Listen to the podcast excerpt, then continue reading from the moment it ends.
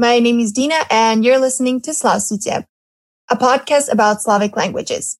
I hope you had a great start and I wish you nothing but health because honestly, I think this is the most important thing as we saw in the year that's, thank God, behind us. For the first time ever, we have a guest who is going to help me today and wrap up the topic that we started last week. Slovene dialects. In the previous episode, we discussed lower and upper Carniolan, Styrian, and Carinthian regional dialect. So that leaves us with littoral Pannonian, and Rota dialect. I'm very happy to welcome Josh today. Hi, Josh, and happy Hey. new year. Can you please tell us a bit more about yourself? I'd be happy Where do you come yeah. from? What is your connection with uh, Slovenia, Slovene dialects, and so on? Yeah, I'd be happy to. Hi, everyone. My name is Josh Rokio. Um, I've been living in Slovenia for about 11 years now. I met my wife um, the first and last time I ever went out to dance at a nightclub. Um, so I, I went out one time dancing and I found my wife. So I don't have That's to a go good dancing. thing. right? Um, and my wife happens to be from um, Slovenia, so uh, she finished her stint or her um, her time at the Slovenian embassy in Washington, and I finished my master's in Latin and Greek at almost the exact same time. And so we had um, we had time, we had money, and we were um, young and silly, and so we decided to come first to Slovenia for one year um, to take a look at how that was and maybe travel around Europe. And that one year was in 2009 and I'm still here and I have a house and two kids now. Um, good so year. yeah, it, it went very well. Yeah. My relationship with Slovenian dialects is just from the position of a, of a person who is extremely curious about um, language in general.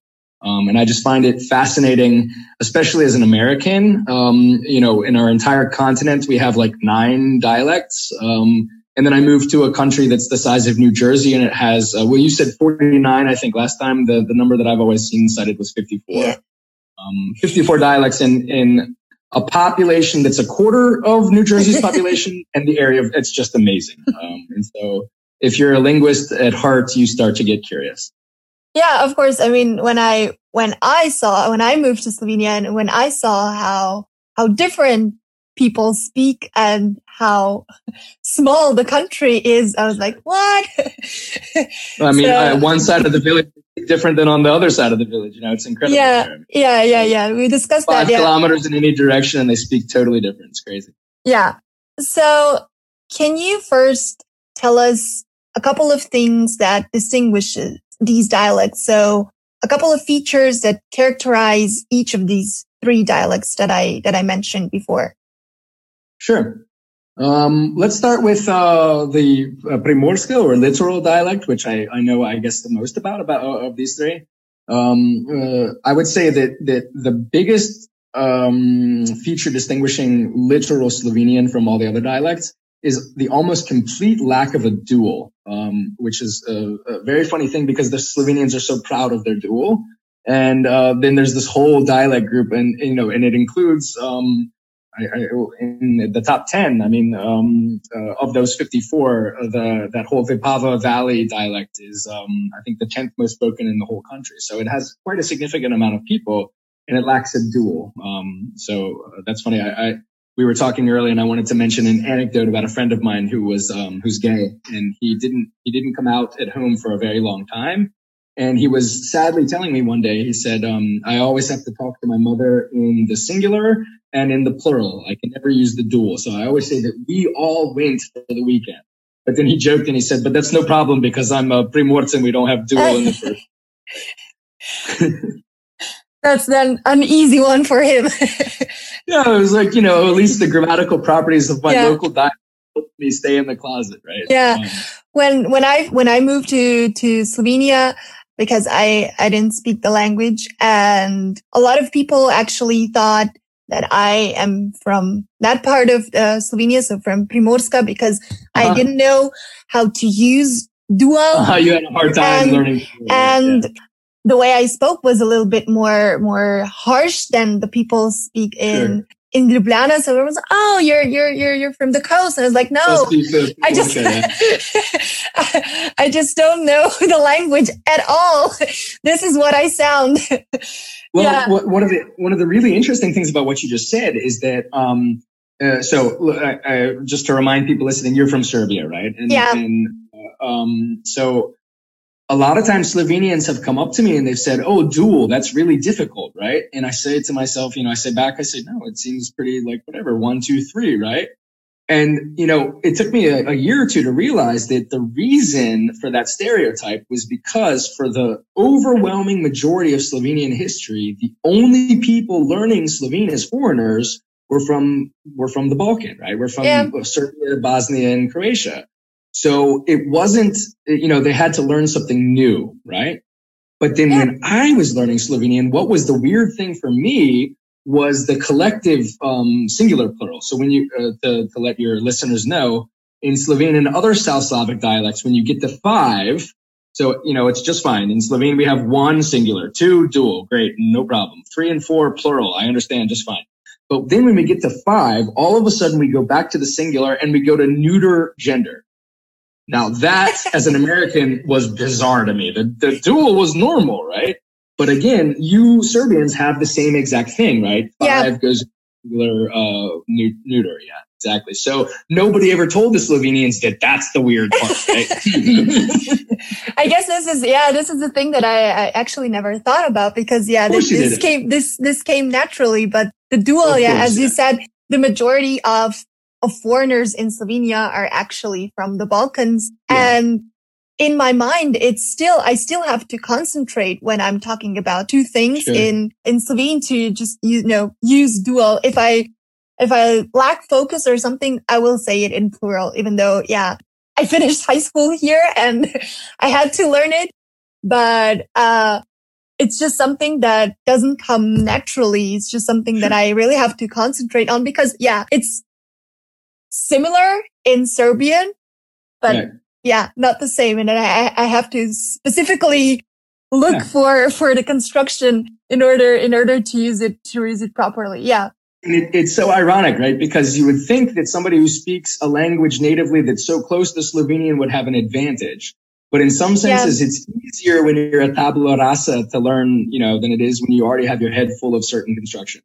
Yeah, of course, of course. Yeah, we we covered. So should the, we move on to your rotor and uh, yeah.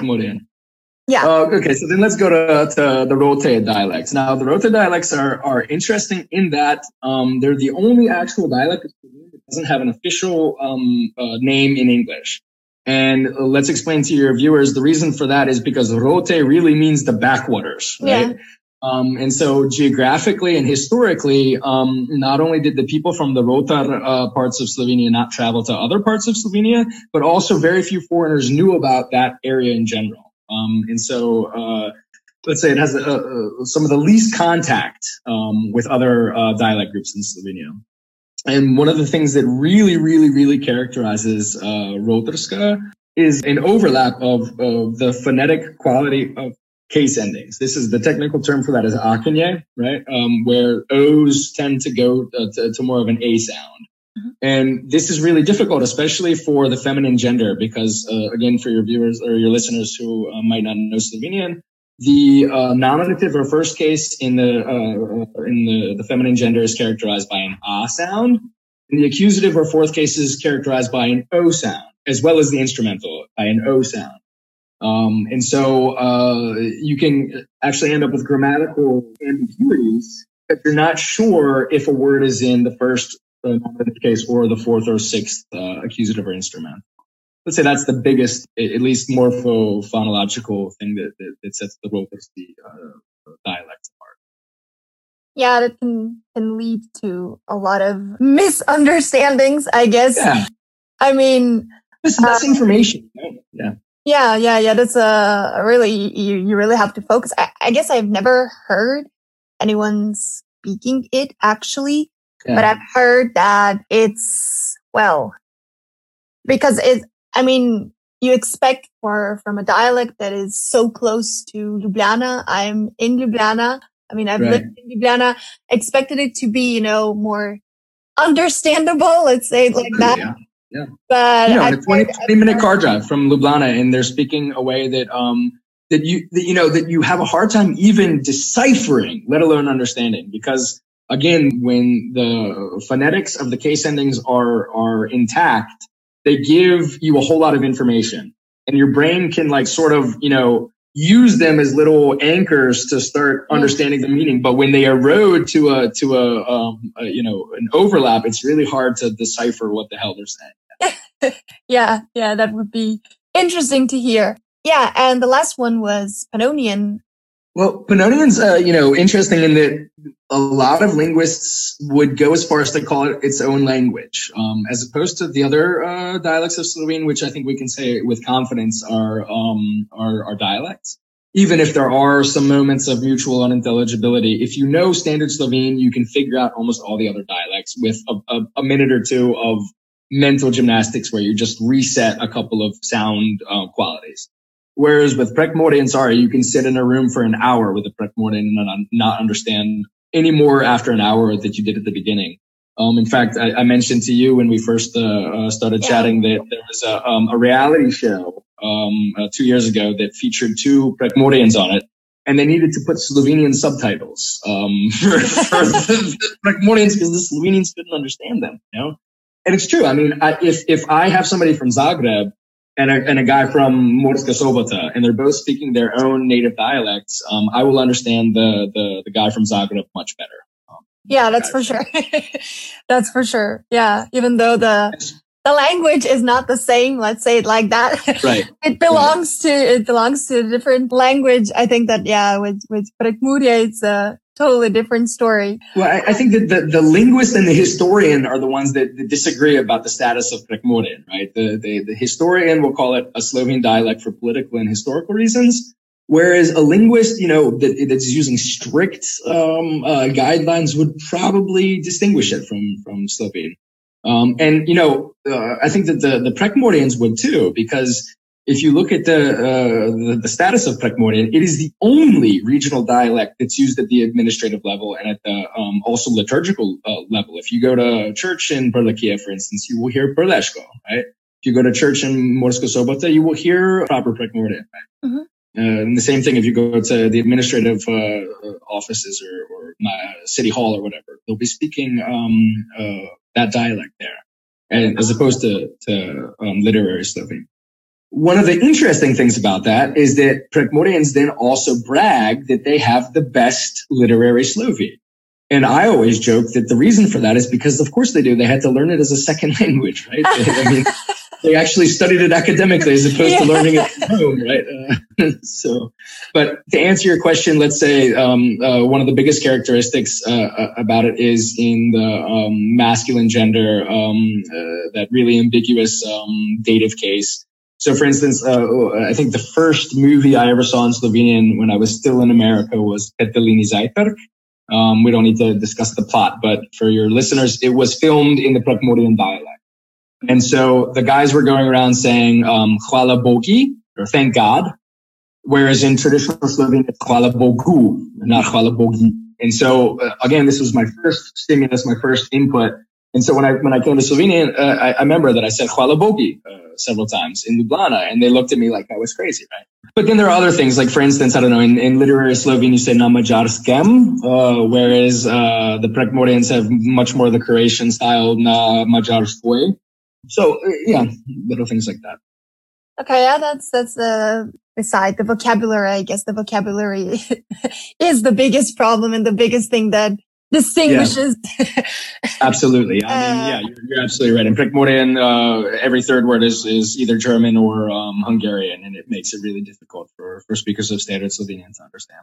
yeah. Do you think that these dialects that we mentioned now have any influence on the any other dialect spoken in in Slovenia?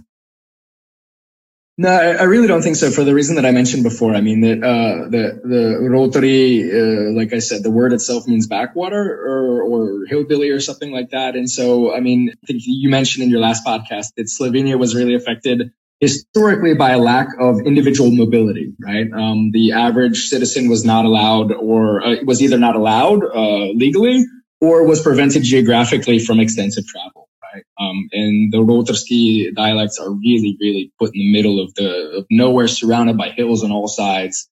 And no, I mean, they, they don't have anybody to affect even if they wanted to. I guess Primorsko maybe maybe has a, a little bit more uh, uh, influence, and and that's just because of the continuum. I mean, if you look at the map of how big the Primorsky uh, region is, it really touches on a lot of other dialect groups, just because of the strange size and shape of the of the littoral region. Um, plus, it forms a nice continuum that goes all the way up to the outskirts of Ljubljana. I mean, if you're in um, I mean, even in Logatec, you'll still hear a little bit of uh, of the the Primorsk. So yeah, you could say that there's a continuum that affects really right up to the doorstep of of Lublanese, right? But Prekmurian, again, I think that yeah. the, the fact that it's so bizarrely different from Standard Slovene means that it can't really affect. Let's turn this around. How about sure. the influence of the languages that are spoken yeah. in other countries that are surrounding that area? Sure how big is the influence of these languages? So Hungarian, Croatian, sure. Italian. Absolutely. As long as we're staying in Prekmurje, I think that, that uh, the influence of all three of those languages that you mentioned, Hungarian, um, German, and Croatian cannot be overstated. You know, there was a time in which Prekmurjian was uh, a much more prestigious uh, language than it is today. That area of Slovenia had much more uh, prestige in historical times than it did, uh, than it does today. But today, it's really, um, you, you, know, sadly, and with as much respect as possible, it's one of the poor, more um, desolate regions of Slovenia. And so, as an economically and culturally sort of impoverished part of, of Slovenia today, again, Prekmurjian has wonderful, rich history that, that deserves our utmost respect.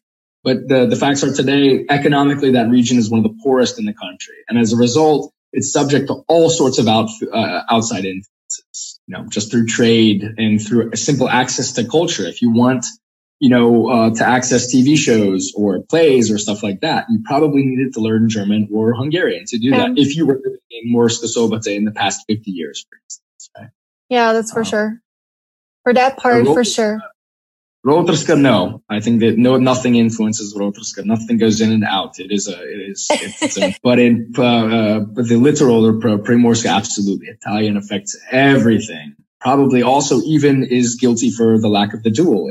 Um, but at the prosodic level, I mean, it's amazing to listen to these Primorci the way that they sing, I win, they talk, I like Italian. It sounds like a lullaby. You know, it's lovely. So yeah, I mean, absolutely at the prosodic level. Um, I, I, guess not so much at the grammatical level, other than like I said about the the um, dual, but certainly at the the lexical level as well. I remember trying to read a couple of uh, chats between friends of mine in Primorska, and and again, just like we said for Prekmurje, the pure uh, Primorci will do the same thing with Italian. That every third word is uh, is is Italian.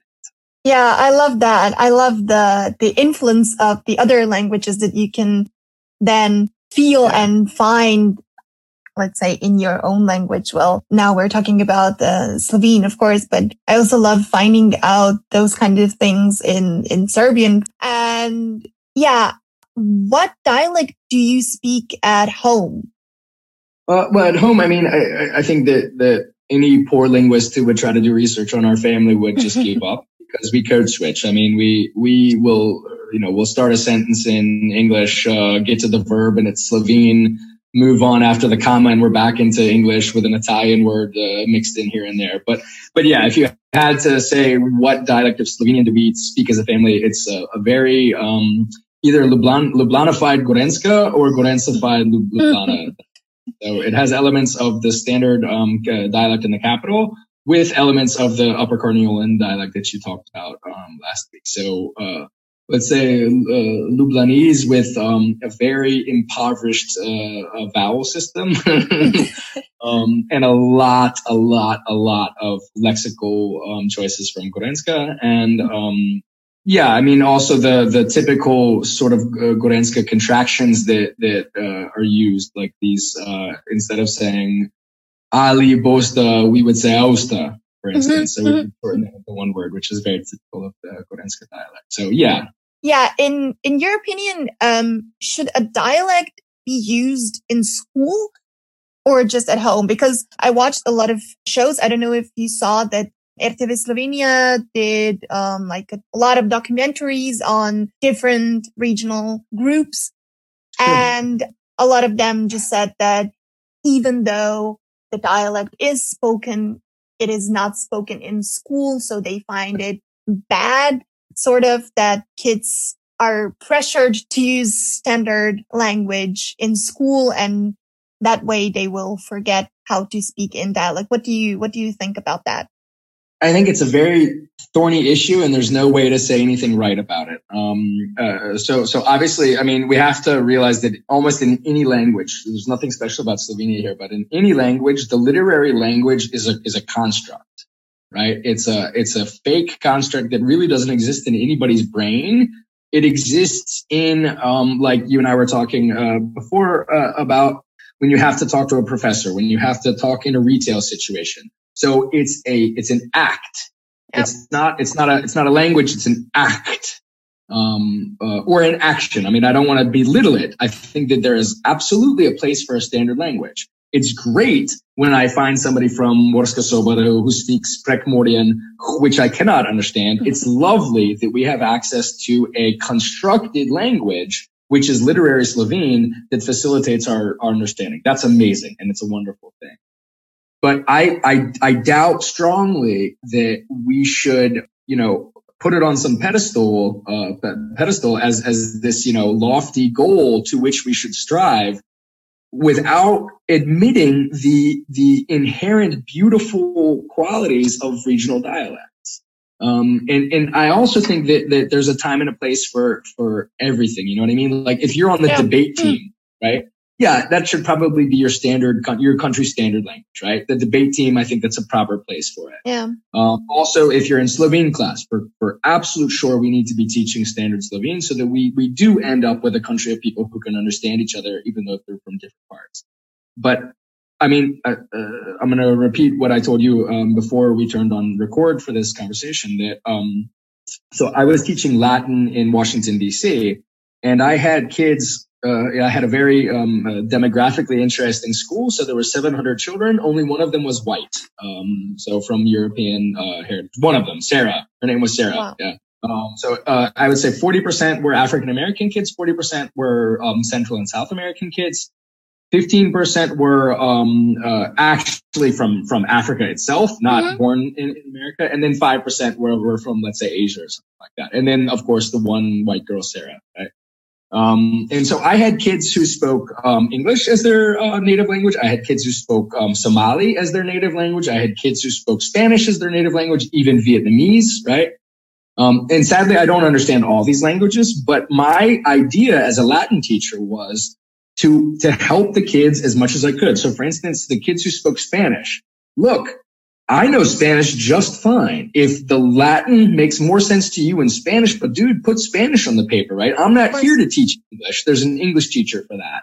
So I, I'm recognizing or at least validating the fact that these children could learn Latin in a language that was not my standard dialect of, um, of, of Atlantic Eastern Coast American English, right? And I think it would be a crime to force these children to think in two languages at the same time, to think in standard English and Latin at the same time, I think that that's an unfair thing to make those kids do. Um, and I think that we need that sort of level of, of, of subtle understanding. The way that you put the question was very black and white. Should dialects be used in school? No. Should only the literary language be used in school? No. Should we have greater subtlety and more sensitivity to where it's appropriate to use which? Absolutely.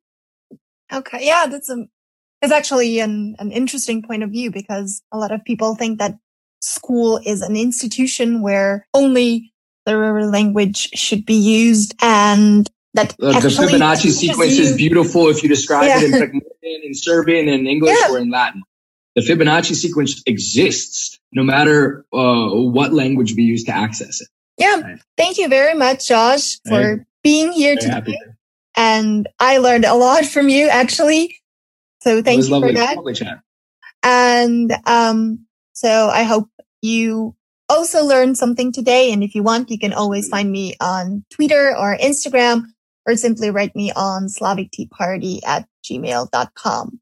Can we just take one second at the end of this to congratulate yeah. Slovenian because you know, I thought it was very interesting when we were typing that um, a Serbian girl and an American guy um, yeah. chose Slovenian as their means of communication. I think that that's a really wonderful day for the history yeah. of yeah, Slovenia, Slovenian kind of puts us together. That's that's a really yeah, great really thing cool. for for such a small language. Actually, for a, exactly. for a language that is, I mean, spoken by two million people. That right. two million and two. Yeah, two million and two. Yeah.